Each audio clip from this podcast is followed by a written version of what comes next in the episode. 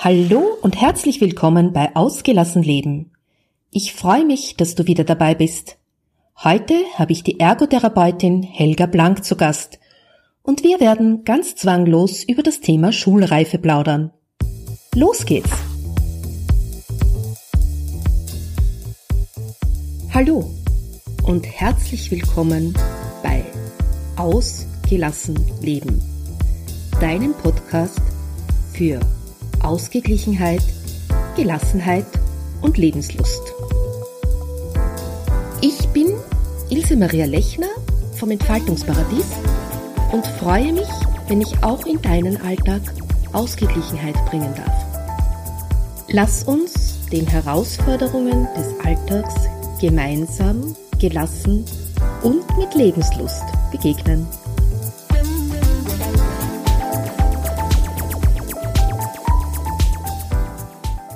Hallo und herzlich willkommen. Ich habe ja schon gesagt, ich habe heute die Ergotherapeutin Helga Blank zu Gast. Hallo Helga, ich freue mich, dass du da bist. Hallo Ilse, lieben Dank für die Einladung. Wir haben gesagt, wir werden heute so ein bisschen über das Thema Schulreife plaudern und was da alles notwendig ist und du steuerst da was aus deinem reichen Erfahrungsschatz bei.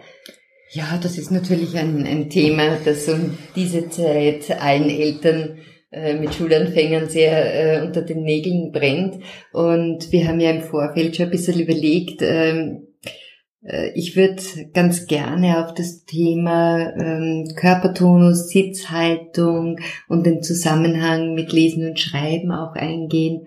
Ähm, Ausdauer, Konzentration kommt dann so ein bisschen dazu. Mhm. So ja, wunderbar, super. Genauso machen wir das. Gell?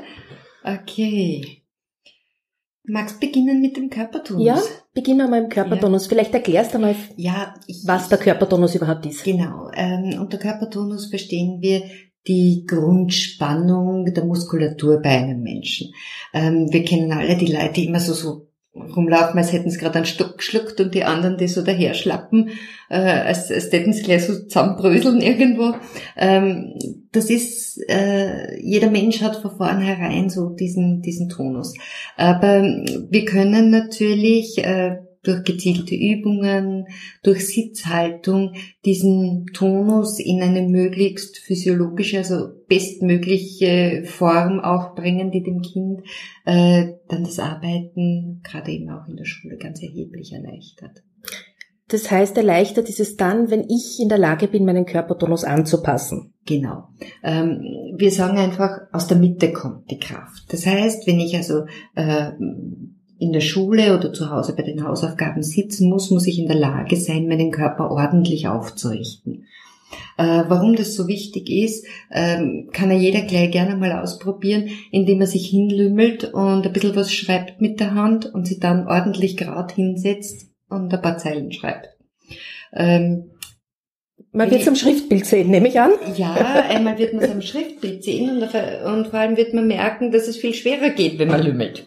Äh, weil der Arm ganz einfach nicht freischwingen kann. Das heißt, er kann nicht nachrutschen mhm. in der Zeile. Äh, und das macht den Kindern dann natürlich riesige Probleme. Ja. Weil sie richtig stecken bleiben bei den Buchstaben. Also es, es ergibt sich kein, äh, kein flüssiges Schreibbild natürlich. Mhm. Ähm, wollen wir uns, wollen wir uns über die Sitzhaltung unterhalten?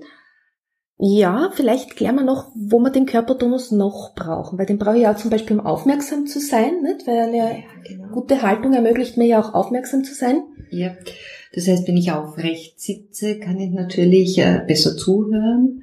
Das heißt, ich habe den Kopf gerade.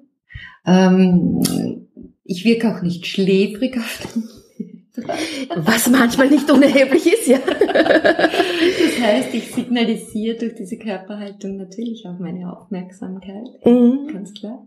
Also auch die, die äh, Außenwirkung ist natürlich erheblich. Also wenn ich da irgendwo auf dem äh, Schreibtisch rum, also auf dem ja. Schreibtisch rumlümmel, mhm. klar, ja. Ja, und Sitzhaltung, das ist ja jetzt in vielen Schulen ja schon mit den angepassten Tischen und Sesseln kein Thema mehr, nehme ich an. Ja, das hört sich immer leider Gottes äh, besser an, als es in der Realität ist. Denn ähm, wenn wir höhenverstellbare Tische und Stühle haben, dann ist das wunderbar, äh, solange äh, sie angepasst werden, das setze ich mal voraus, aber dann müssen die Schüler natürlich auch auf ihrem Platz sitzen bleiben können. Mhm. Das heißt also, diese, diese ständige Sitzplatzwechseln, äh, also das heißt, sobald ich Wanderklassen habe, ist das zunichte gemacht. Ja, aber wandern tun sie oft in den Klassen, weil die mhm. Lehrer gerne immer mal wieder neue Konstellationen setzen. Mhm. Und dann müsste man natürlich sehr gut aufpassen, ob jetzt wieder äh, die Stühle und Tische passen. Mhm. Äh, Jetzt hast du ja das letzte Mal mir mal so, so Tipps gegeben, wie man zu Hause die Sitzhaltung verbessern kann, was man da tun kann, weil das ist ja, ja auch ganz ja, wir haben ja, wir haben ja gerade sehr viele Erstklässler, die zu Hause auf der Küchenbank die Hausaufgaben machen. Klar, ist ja praktisch, wenn die Mama in der Nähe ist, ne? Genau. Äh, oder eben am Küchentisch. Und das ist natürlich dann eine ganz schwierige Geschichte, weil unsere Welt ist halt einfach nicht kindgerecht. Mhm. Ja. Ganz wichtig wäre, dass die Füße fest aufstehen. Das heißt, äh, fangen wir bei den Füßen an. Äh, die sollen fest aufstehen. Die Stühle sind, die Erwachsenenstühle sind natürlich zu hoch. Ja. Das heißt, ich stelle drunter etwas Stabiles hin, wo das Kind die Füße im rechten Winkel aufstellen kann. Mhm. Äh, rechter Winkel meint jetzt äh, eigentlich dreimal rechter Winkel, einmal das Fußgelenk, das Kniegelenk, das Hüftgelenk. Ja. Alle drei sollten im rechten Winkel sein. Ähm, Ideal eignen tun sich zum Beispiel die Stepper. Mhm. Die sind schön stabil, groß genug, da kann man wunderbar die Füße drauf abstellen. Äh, manchmal, wenn die Kinder noch ein bisschen klein sind, tut's auch zum Beispiel ein äh, stabiler, äh, so ein Topcase. Mhm. Ja? Ähm, äh, ja, ansonsten muss man sie halt wirklich eine, eine stabile Bank einfallen lassen. Äh, ideal ist natürlich ein Trepptrap. Mhm weil den kann ich optimal anpassen. Was gar nicht geht und wovon ich ganz dringend abrate, sind alle Stühle, die sich drehen und rollen.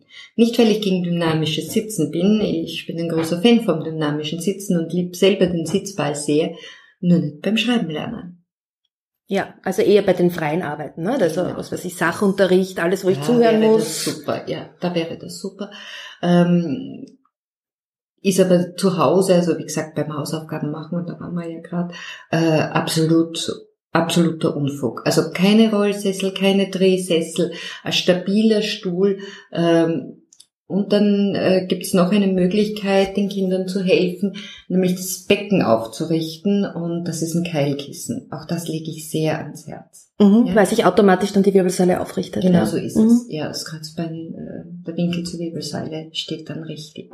Ähm, das wäre so, so mal das Minimalkonzept, was, was bitte gar nicht passieren soll, dass man im Knien oder auf den Fersen sitzend oder dergleichen schreibt. Mhm. Das funktioniert nicht so gut. Weil dann bin ich einfach mit dem äh, Protest, die, die, die Körperhaltung aufrechtzuerhalten, schon so beschäftigt.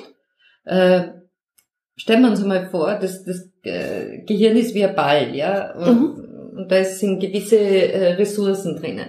Und wenn ich schon so viel Ressourcen dafür verbrauche, dass ich auch nur meinen Körper aufrecht halte, ja, ja. weil ich unglücklich sitze, äh, dann fehlen mir denen natürlich schon woanders. Ja, weil ich muss mich ja auf diesen äh, Schreibprozess konzentrieren. Ich habe die ganze Graphomotorik, die neu ist, äh, die ich erst einmal üben muss. Da kommt schon vieles zusammen. Ja, wo man ja dazu sagen muss, dass sich gerade die Schreibanfänger ja oft sehr verkrampfen beim Schreiben. Also sowohl das Handgelenk und man sieht es ja dann oft auch an der Mimik und an der, an der Mundmuskulatur, ja, wie ja, da wirklich ja. alles mitspielt. Ne? Genau. Ähm, zur Stifthaltung, da hast du mir jetzt ein nettes Stichwort gegeben, äh, würde ich auch ganz gerne etwas sagen. Ich empfehle wirklich für äh, Schulanfänger äh, die großen äh, Dreipunkt, äh, diese Dreieckstifte, ja. Dreieckstifte, ja, genau. Ähm, ich sage zu meinen Kindern immer, auf einem Finger, nämlich dem Mittelfinger, ruht sich äh, der Stift aus und die anderen zwei halten ihn. Das ist für die Kinder am einfachsten zu lernen äh, die Hand verkrampft sich nicht so sehr. Äh, diese Stifte würde ich in einer guten Qualität kaufen. Mhm. Das ist also wirklich etwas. Die gibt's ja mittlerweile vom Buntstifte wird ein Bleistift bis hin zur Füllfeder, ja. Genau. Mhm. Und äh, die Kinder lernen halt einfach von vornherein, das richtig zu halten. Und es ist wesentlich leichter, sich äh, etwas Ordentliches anzugewöhnen, als sich eine Fehlhaltung wieder Fehlhaltung abzugewöhnen. Wieder ja, abzugewöhnen. auf alle Fälle, das ja. Das ist dann, weil die Kinder sagen, na, so kann ich's, ja. Also das ist dann echt schwierig. Ja. Mhm. Ähm, okay, ja. Äh, Gut, jetzt haben wir ja gehabt, die, die Stifthaltung. Stifthaltung. Äh, wie kann man denn den Kindern da helfen, zum Beispiel, die vorher schon zu trainieren? Also ich weiß aus der Montessori-Pädagogik, dass da der Pinzettengriff so eine vorbereitende Übung ist zum Beispiel. Ja, könnte man machen. Aber ich sage jetzt mal, äh, um Schreiben zu lernen, muss ich nichts Spezielles üben. Ähm, jede Arbeit, äh, die in irgendeiner Weise mit Basteln, mit kleinen Dingen zu tun hat, ähm, ist richtig. Ja. Ähm, ganz wichtig sind einfach auch ein bisschen so Kraftübungen, Wäscheklammern aufstecken, ähm, denn die, die Hand braucht einfach zum Schreiben auch ein bisschen Kraft. Also auch was auspressen zum Beispiel ja, auch. Genau, genau also ja äh, womit wir bei unserem Lieblingsthema eigentlich sind, bei der Mithilfe. Genau, ja. ja.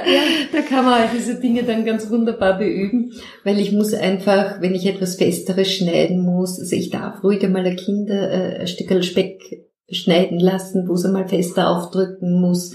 Ich kann es, wie du gerade gesagt hast, was auspressen lassen. Ähm, generell sind Schneideübungen, egal ob das eine Gurke, eine Tomate ist, eine wunderbare Sache, weil das Kind hier ähm, auch immer die Kraft anpassen muss.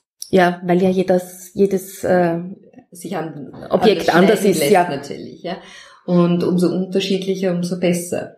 Ähm, äh, das, das ist die einfachste Art und Weise, Kraftdosierung natürlich auch mhm. zu lernen. Mhm. Und äh, Grafomotorik hat eben ganz viel mit dieser Kraftdosierung zu tun. Wir sehen dann immer diese Erstklässler, die so diese in Mathematik, also in Rechnen müssen sie diese kleinen Kugeln dann malen. Mhm. Und manche, die sind dann äh, wirklich so, dass sie fast die, die, die Seiten durchmalen, ja, ja, ja, ja. Also einfach weil diese, weil dieses Gefühl fehlt.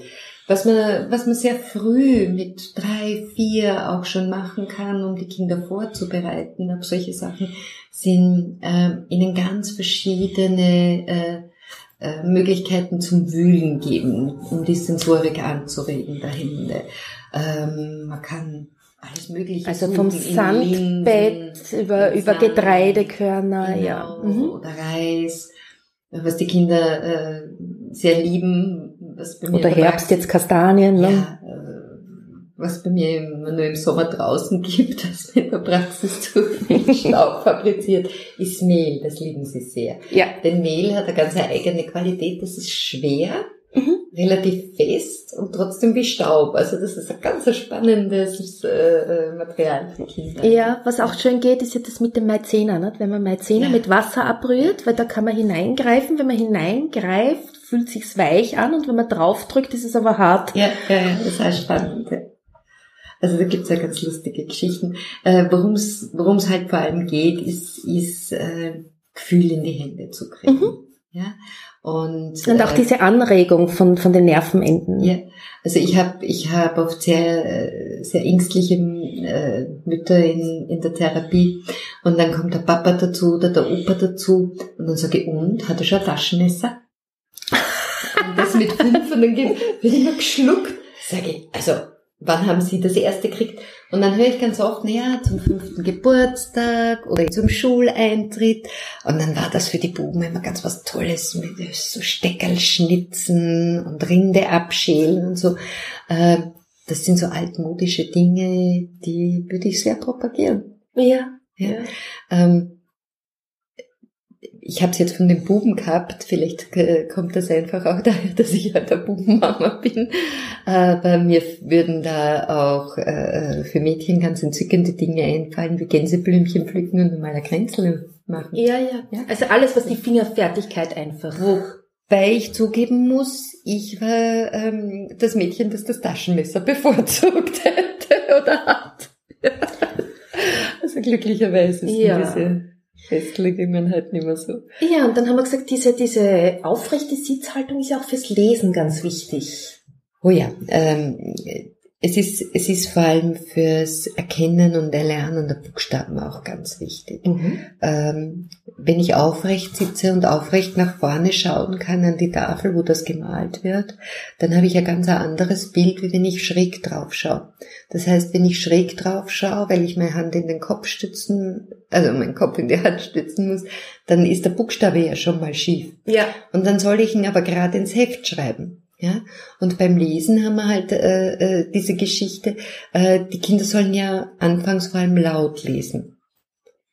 Und ähm, das kann ja jeder ja sofort ausprobieren, wie sich das anhört, wenn ich mich irgendwie so zusammenroll über ein Buch und versuche laut irgendwas vorzulesen und wie das ist, wenn ich gerade sitze. Ähm, außerdem kann ich dann natürlich ein, ein Blatt oder ähm, ein Lineal mitrutschen lassen an der Zeile. Mhm. Das heißt, die Kinder tun sich dann schon mal äh, um vieles leichter, weil sie sich äh, nicht, nicht in der Höhe Text, ja. äh, verlieren, sondern ich kann da schön mit runterrutschen. Das kann ich aber alles nur machen, wenn ich gerade sitze. Ja, aber du hast mir das letzte Mal auch so eine süße Geschichte erzählt von einem Kind, das geglaubt hat, es kann nicht lesen, ne? Ach so, ja, ja, ja, ja. Aber da, da war genau äh, diese Geschichte, das wurde dann in der Schule halt ein paar Mal auch ausgelacht, ne? Und es ging ähm, dann so, dass ich gesagt habe, okay, ähm, mich interessiert jetzt eigentlich gar nicht, wie das ist mit dem Lautlesen, sondern ich möchte jetzt vor allem einmal wissen, ob du verstehst, was du liest. Mhm. Ähm, und habe dann äh, in Absprache mit der Lehrerin ein sechswöchiges Lautleseverbot ausgesprochen. Das Kind hat da ausgesprochen gute Spra äh, Leseverständnis gehabt. Er hat genau gewusst, was er liest. Ja. Das war überhaupt kein Problem. Nur er hat zu stottern begonnen in dem Moment, wo er laut lesen sollte. Ne? Okay. Ähm, vor lauter Anstrengung, vor lauter Sorge schon, dass ihm das nicht gut gelingt. Ja, nach sechs Wochen äh, haben wir das dann wieder probiert und siehe da. Wobei du sagst, das, das hat ja auch was mit der Aufrichtung ja, ja, zu tun. Ja, genau. Er hat, er hat sich natürlich schon vor lauter Angst, dass das jetzt wieder nicht funktioniert, so zusammengerollt. Da ja. sind wir halt ganz stark in der Psychomotorik ja, auch drinnen. Ja, ne? genau. Ne? Und den Zusammenhang ist mir ja auch die Geschichte eingefallen. Also meine Nichte hat jetzt sehr früh lesen gelernt. Die ist fünf und liest also schon Bücher. Und die hat im Stehen lesen gelernt. Ja, ja, ja. Das ist ein anderer Körpertonus. Das ist viel freier natürlich, ja. Klar. Finde ich schön, ja. Ja. Also ich denke, die, die Bewegung, da fällt mir jetzt noch etwas ein, ähm, äh, sich zu bewegen beim Lernen. Wir sollen immer still sitzen natürlich, ja. Ja. Aber wenn das erste Mal äh, so ein kleines Gedicht oder ein Text, den ich auswendig lernen soll oder dergleichen, äh, nicht gut hängen bleibt bei euren Kindern, dann versucht doch mal im Gehen zu lernen. Oh ja, das wirkt oft Wunder. Das wirkt wirklich Wunder.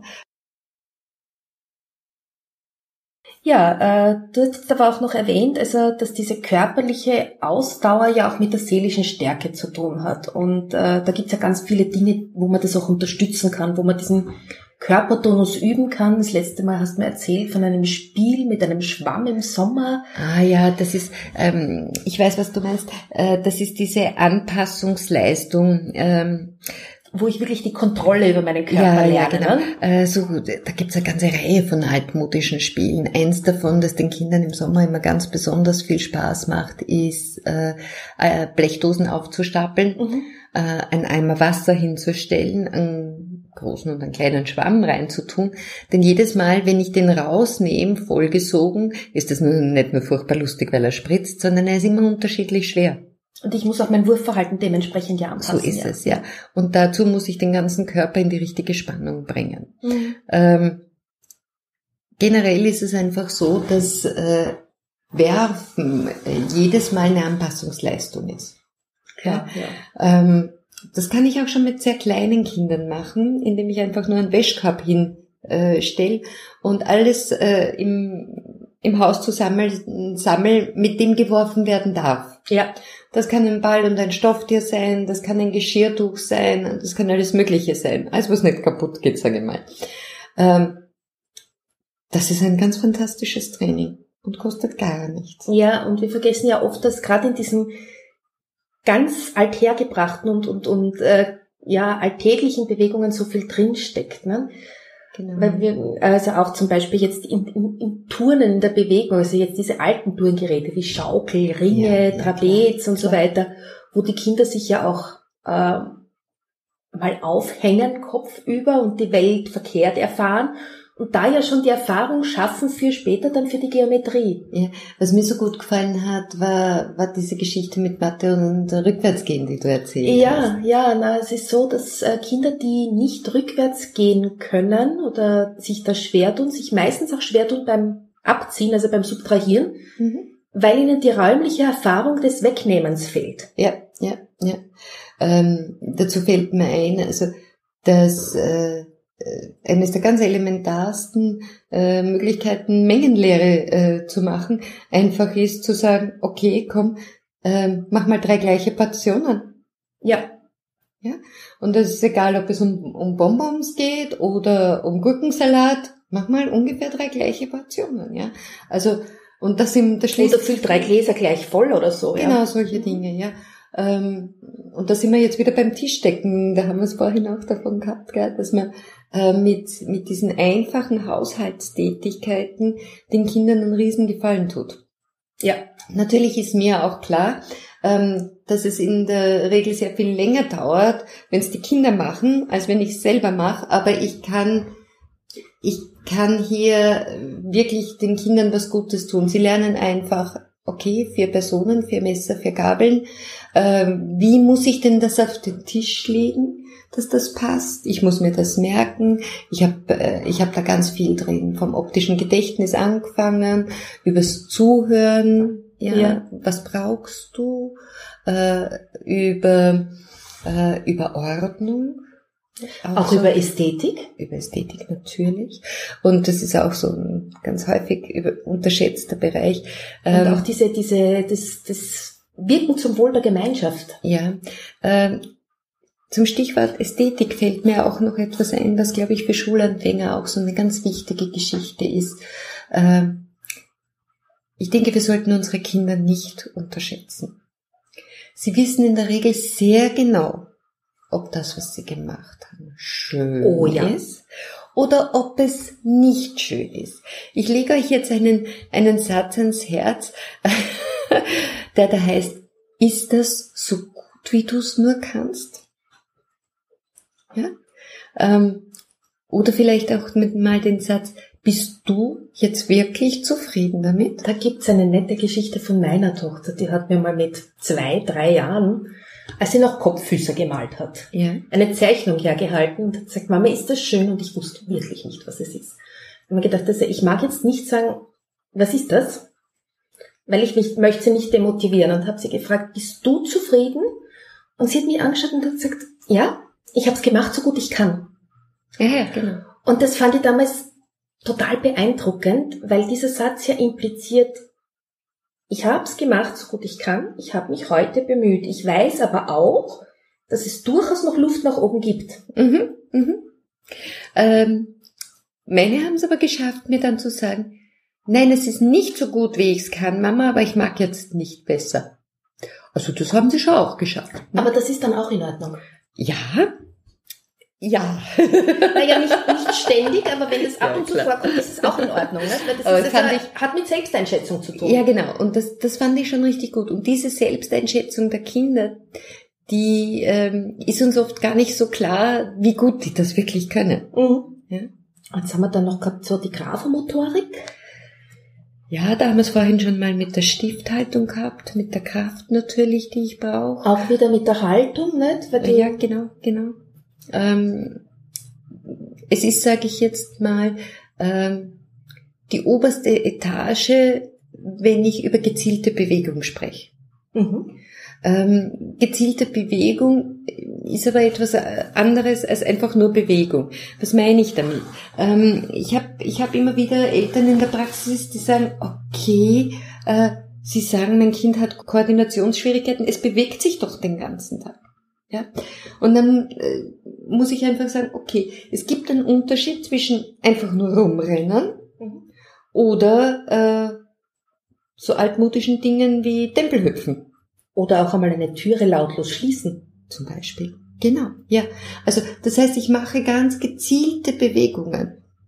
wenn wir halt in eine, in eine erste Klasse reinschauen, äh, äh, da gehen die Kinder am Ausflug in Zweierreihen und da gibt's immer welche, die dem Vordermann auf die Füße steigen. Da haben wir dann die, die Kinder, die äh, Abstände nicht abschätzen können. Ja? Mhm. Ähm, die wenigsten Kinder tun das übrigens absichtlich, sondern die können das einfach nicht. Das sind auch genau dieselben, die im Turnsaal gegen die Wand donnern und nicht rechtzeitig stehen bleiben können.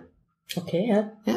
Ähm, kann natürlich mehrere Gründe haben, also das muss ja, man dazu sagen. Ja, ja klar, aber das, das geht einfach dann in diese Richtung, dass ihnen einfach dieses Gefühl fürs Räumliche fehlt. Mhm. Und da sind wir jetzt auch zum Beispiel bei, bei der Masche oder beim Maschebinden. Weil da ja auch eine Raumerfahrung drinsteckt, ne? Ja, ja, aber ich, ich wollte eben anknüpfen an, an die Geschichte mit dem Türklinke ja. schließen. Da muss ich einfach ein Gefühl dafür haben. Ähm, die Klinke schließen ist nämlich wirklich nicht so banal. Ne? Also ich, nein, ich muss wissen, ich brauche das Timing, wann drücke ich runter, wann ist die Tür so weit, dass sie da ins Zieh, Schloss reingeht. Genau so ist es, ja. ja also ja. das ist gar nicht banal. Ja. Nein, nein, das ist... Und ähm, da gibt es eine, eine Übung, die kleinen Kindern, also jetzt zwei, dreijährige, unheimlichen Spaß macht, wenn man sie im richtigen Alter erwischt. Genau. Weil sie da wirklich dieses Interesse haben, ich möchte es wirklich leise können. Ja, ja. Wenn sie ja. mal älter sind, ist es nämlich egal. Ja, mit 16 dann vor allem. Aber da gab es andere Aspekte, warum die Türen nicht leise geschlossen werden. Ja. ja. Ja, und im Zusammenhang mit dem Schreiben haben wir dann gesagt, dass er ganz wichtig ist auch eben dieser Blick zur Tafel, ja. damit ich es richtig sehe und auch ja. dann das Geschriebene ja umsetzen kann. Ne? Ja.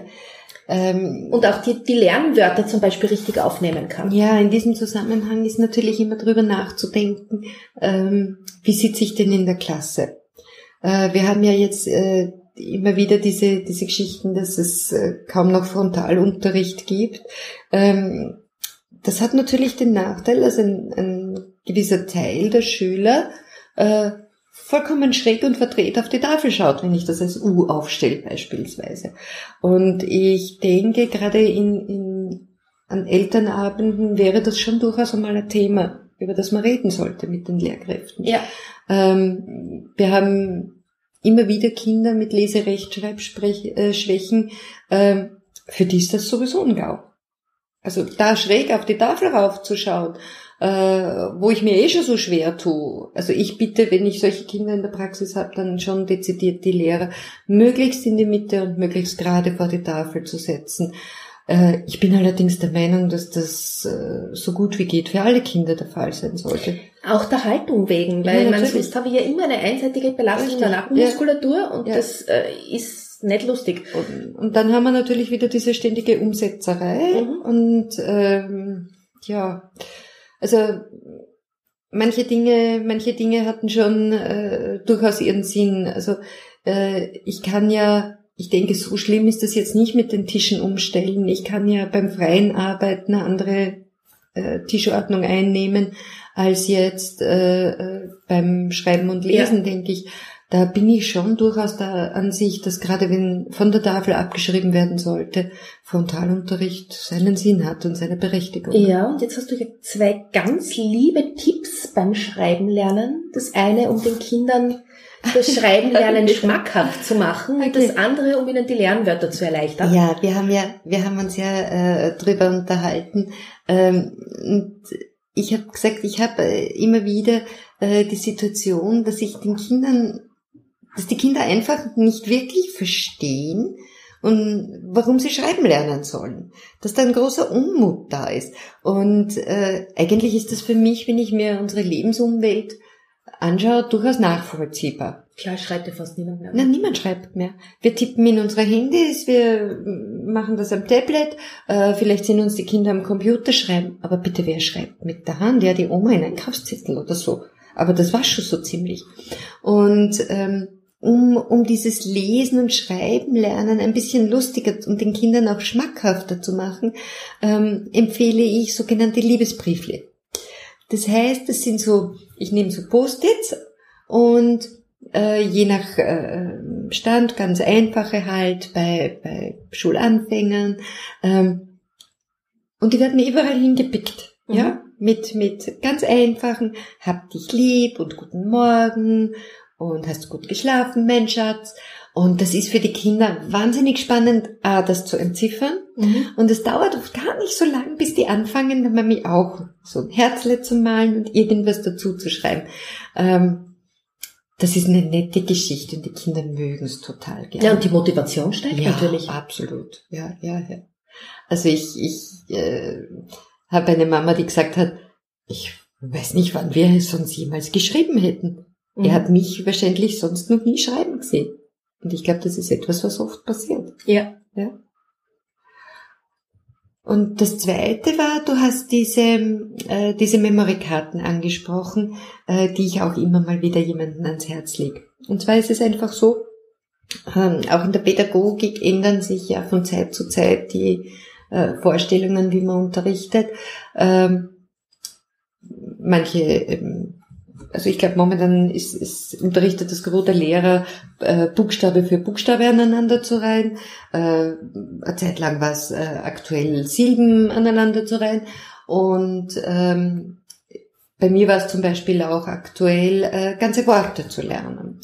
Jetzt ist es so, ähm, äh, ich habe mir damit sehr viel leichter getan. Und ganz viele legasthenische Kinder, also Kinder, die generell mit diesem Buchstaben aneinander reihen Schwierigkeiten haben, ähm, die tun sich viel, viel leichter, sich ein ganzes Wort zu merken. Und da gibt's ein nettes Spiel. Äh, man kauft sich Leerkarten von Memory ähm, oder macht sich die selber ähm, und schreibt äh, das Wort zweimal jeweils drauf mhm. und spielt mit diesen Lernwörtern einfach Memory. Das Kind prägt sich diese Worte ein. Am Anfang würde ich zum Beispiel bei Auto vielleicht ein Auto dazu malen, bei Hand eine Hand dazu malen. Ähm, und diese, diese äh, Kärtchen, wo das äh, Symbol auch noch dabei ist, die würde ich dann mit der Zeit rausnehmen und durch das reine Schriftbild ersetzen. Ähm, wir haben hier wieder genau die Kombination, wie Kinder lernen. Es macht Spaß, es ist ein Spiel, Klar. Ja? Und dann ist, wie der Gerald Hüther sagt, äh, geht's viel leichter in den Kopf rein. Ja, klar. Gehirn entwickelt sich so, wie man es mit Begeisterung benutzt. Genau so ist es, ja. Und ähm, es steht nichts dagegen, dass ich zwischen die Lernwörter die zwei Lieblingsfußballer meines Kindes reinschummel. Oder, Oder den tollen Dinosaurier. Steht überhaupt nichts dagegen. Ja? Ähm, ich würde das sogar unbedingt tun. Äh, Dinosaurier sind übrigens ein heißer Tipp für Kinder, wenn sie lesen lernen, weil Stereodactylus ist viel leichter zu lesen als Haus für manche Kinder. Ja, das ist sehr spannend. Also, äh, meine Kinder hatten ähm, mit sechs ungefähr, äh, waren die in der Lage, alle 149 Pokémon, die ja wirklich unfassbare Namen haben, ich kann mir das überhaupt nicht merken, ja, die haben die auswendig gekonnt. Ja. Problemlos. Das war eine Steilvorlage für, für mich, als sie dann Vokabeln in Englisch lernen mussten. Dann habe ich ihnen gesagt, okay, ihr tut euch jetzt ernsthaft schwer mit Englischvokabeln. Das halte ich nicht für möglich. Weißt du noch, wie dieser jener Bock? Und ich schwör's dir, die wussten noch eine ganze Menge. Das war dann, dann ja schon ein paar Jahre später. Und die, die hatten das immer noch im Kopf. Unglaublich. Ja, ja. Also, also ich bin überzeugt, sie wissen heute noch die meisten. Garantiert etliche. Ja. Ähm, also damit war das, äh, war das Thema äh, Vokabel und Ausreden und ich merke mir das so schwer dann auch gegessen. ja, ja, ja. Ein Tipp, den wir noch haben fürs Lesen, ist dann mit den Kindern gemeinsam lesen. Also ja. so mal abwechselnd. Du liest einen Absatz, ich lese eine Seite. Ja, genau. Und dann ist da, wird der Anteil von der Mama immer weniger oder vom Papa und der vom Kind immer höher. Ne? Ja, ja. Also ich, ich denke, das ist äh, am Anfang oft ganz viel verlangt, dass die Kinder so viel auf einmal selber genau. lesen. Das halte ich nicht für sinnvoll. Es macht keinen Spaß. Es ist einfach nur mühsam. Ähm, es gibt so schöne Kinderbücher, äh, wo wirklich schöne Bilder drin sind und dann eben fünf, sechs Zeilen zu schreiben und die kann man abwechselnd lesen und dann fängt das an Spaß zu machen. Und ähm, bitte lest die Kinderbücher vorher und hört immer genau dort auf, was spannend wird ja. am nächsten Tag. Oh ja. Und dann wird es euch irgendwann passieren, dass das Kind alleine weiterliest. Oh ja, wenn es euch so geht wie mir, dann werden eure Kinder so viel lesen, dass ihr nicht mehr mitkommt zum Mitlesen. Ja, aber äh, das ist unterschiedlich bei den Kindern. Äh, jetzt muss ich hier leider noch ganz schnell loswerden. Es ist auch eine Frage des Vorbilds. Ja, Ähm, wenn natürlich Mami und Papi nach einem langen Arbeitstag abends immer nur müde vorm Fernseher knotzen und das Kind die Eltern niemals lesen sieht, dann wird es schwer für die Kinder oder den Kindern klarzumachen, wie toll Lesen ist. Lesen ist aber äh, ganz einfach eine absolute Schlüsselqualifikation für Lernen. Ja. Also die auch später gebraucht ja, für unbedingt. Fachbücher, für, für ja, ja. ja, also und spätestens in der dritten Klasse äh, für Textaufgaben. Für Textaufgaben weiter, in Mathematik, wenn ich also nicht wirklich ein gutes Leseverständnis und gute Übung habe, dann werde ich spätestens da große Probleme kriegen. Mhm. Weil die ersten zwei Jahre kann ich oft durch ein sehr gutes Gedächtnis, ein mathematisches Gedächtnis, noch vieles überbrücken. Aber wenn dann die Textaufgaben kommen, ist es rum. Wobei ich sagen muss, also auch beim Lesen, Lernen gibt es solche und solche Kinder, also nicht genau. den Mut verlieren. Manche Wir sind eine Lesefamilie ja. und also mein Sohn hat vom Alter von sechs Jahren Bücher kistenweise gelesen. Unsere Tochter hat es mit 13 begonnen. Da hat sie nämlich dann ihre Buchserie gefunden, die sie wirklich gefesselt hat. Mhm. Vorher war es mühsam. Sie hat gelesen, aber nicht mit Begeisterung. Ja, also es ist spannend, dass du das sagst. Bei uns war das ähnlich. Ein Kind hat von vornherein sofort zu lesen begonnen und fand das spannend. Äh, und beim zweiten hat es gedauert. Den habe ich dann erst mit äh, äh, Gespenstergeschichten erwischt, die ich grauenhaft fand. Aber er hat sie geliebt. Und ich war nur froh, dass er sie gelesen hat. Genau. Also ähm, weg vom pädagogischen Zeigefinger. Hauptsache, sie fangen an zu lesen. Wie so wurscht. ist es. Und ja. ähm, ob sie dabei zu Hause auf dem Bauch auf dem Boden liegen oder hin und her laufen, hin und her laufen wäre besser, aber wie auch immer, lasst sie einfach und zwingt sie vor allem nicht zum Lautlesen. Viele Kinder mögen nicht laut ja. lesen. Ja, also, äh, aber lasst euch dann erzählen, was sie gelesen haben. Das ist übrigens auch so. Ja, das, das würde ich hier jetzt auch noch gerne anfügen. Ähm, das ist ein schönes Gesprächsthema. Natürlich, ja. Ja. Ähm, erzähl mir, was du gelesen hast. Ich möchte es auch gern wissen. Und dann lesen wir vielleicht nochmal gemeinsam weiter. Das fördert natürlich auch ganz enorm das Leseverständnis. Und es kann ganz spannend sein, wenn oh, du ja. dein, ein Buch liest und dein Kind ein Buch liest. Du wirst draufkommen, dass dein Kind sich was ganz anderes merkt als du. Oh ja. da, da, sieht man dann, was auch ganz, ganz interessant dann auch, was den Kindern wirklich wichtig war oder was sie beeindruckt hat. Ja. ja. Spannend. Das heißt, du erfährst auch einiges über dein Kind. Genau so ist es. Ja, und was wir jetzt noch als Thema haben, ist so dieses Thema Serialität. Also das brauchen die Kinder ja auch, wenn sie in die Schule kommen, dass sie einfach Anweisungen folgen können. Serialität ist quasi ein geplantes Handeln. Mhm. Da können wir jetzt gleich ganz gut anknüpfen an, an das, was wir vorhin gesagt haben. Wenn ich etwas erzählen möchte, dann brauche ich ja dazu auch eine gewisse Chronologie. Wie lerne ich jetzt äh, diese Serialität, diese Chronologie? Ähm, zu Hause bei dem Alltagsarbeiten am leichtesten. Ähm, wenn wir nur mal diesen, wir haben sie mal davon gehabt, ne, wenn man äh, ja, auf die Toilette, Toilette geht und Hände waschen. Und ja. Hände waschen. Ja. In, äh, wie viele Schritte dazu nötig sind. Oder auch das sind. Tischdecken, was Oder das Tischdecken, ja. Haben, ja genau. ähm, ich muss einfach die Serviette vorher hinlegen, weil dann lege ich einfach das Besteck drauf, mhm. als Beispiel. Oder ich muss äh, den Untersetzer hinlegen, bevor ich das Glas draufstelle.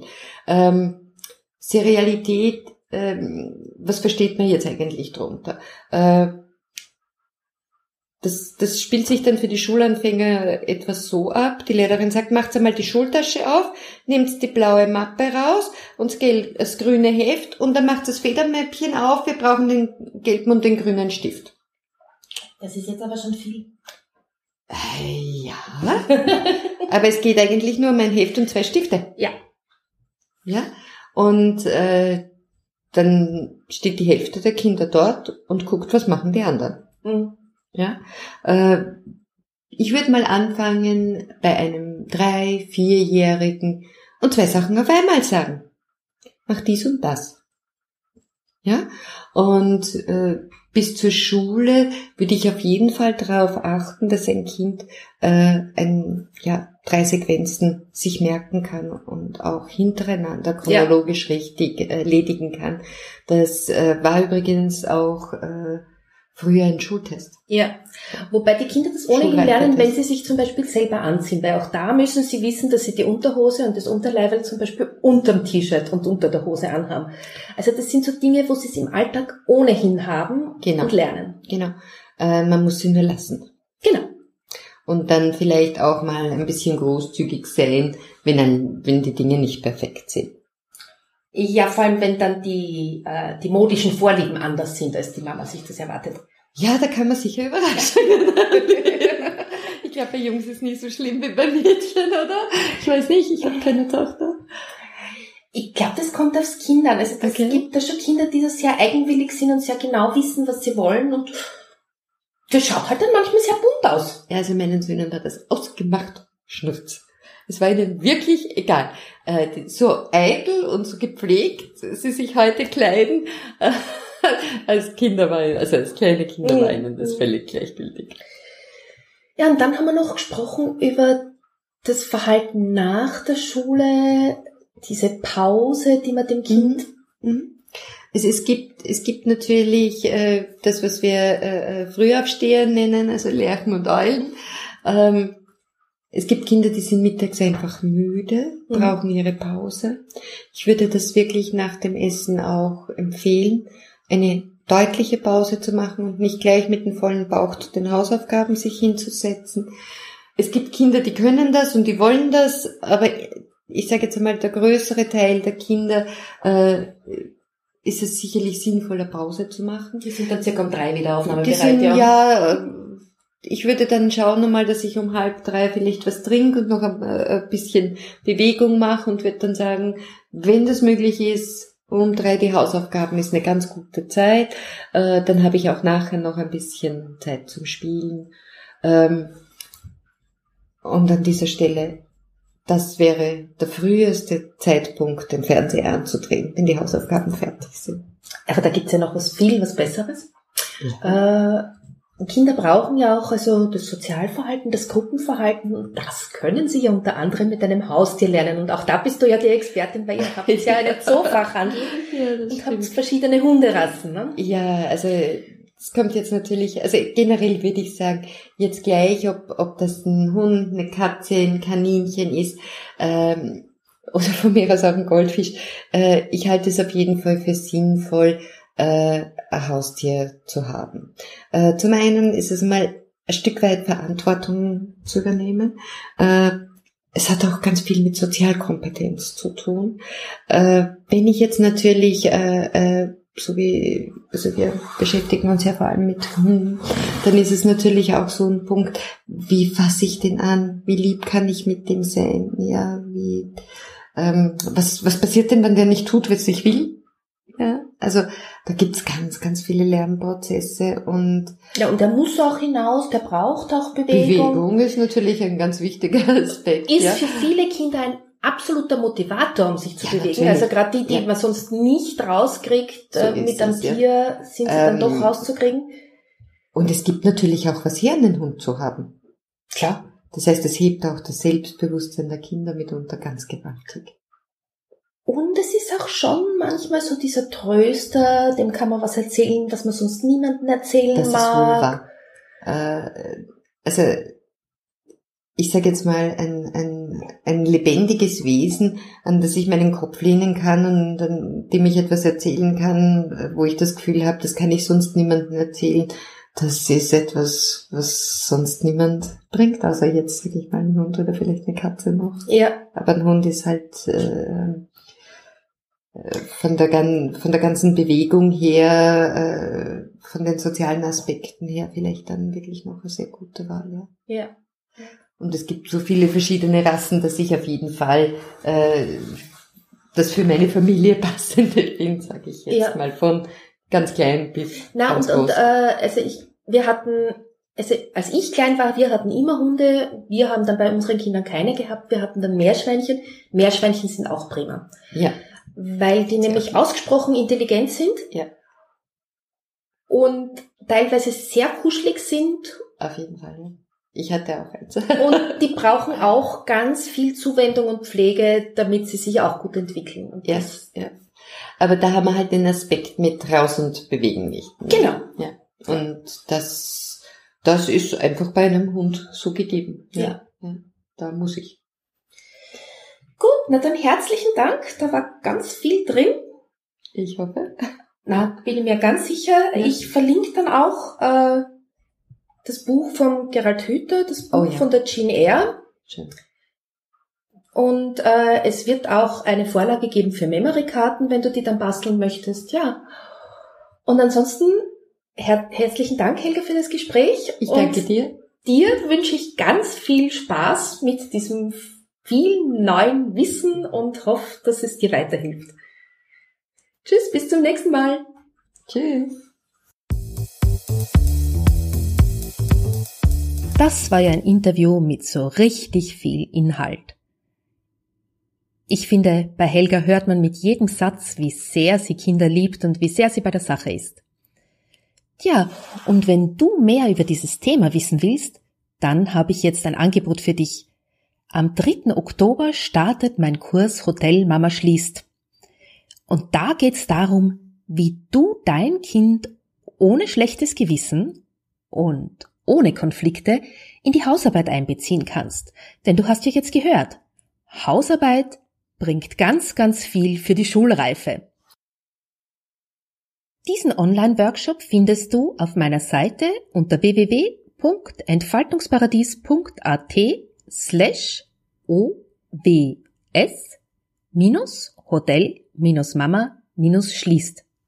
In den Shownotes findest du das Buch von Jean Eyres verlinkt, das Helga und ich erwähnen, und auch Helgas Seite. Helga hat nämlich auch einen Zoofachhandel, der sich auf den Verkauf von Hunden spezialisiert hat. Und da Helga Ergotherapeutin ist, schaut sie immer ganz speziell drauf, dass die Hunde auch kinderverträglich sind. Die Shownotes findest du wie immer unter www.entfaltungsparadies.at slash agl-episode 34. Ich freue mich, wenn du auch das nächste Mal wieder dabei bist. Auch da gibt's einen ganz interessanten Gast, nämlich einen Volksschullehrer. Bis zum nächsten Mal. Tschüss.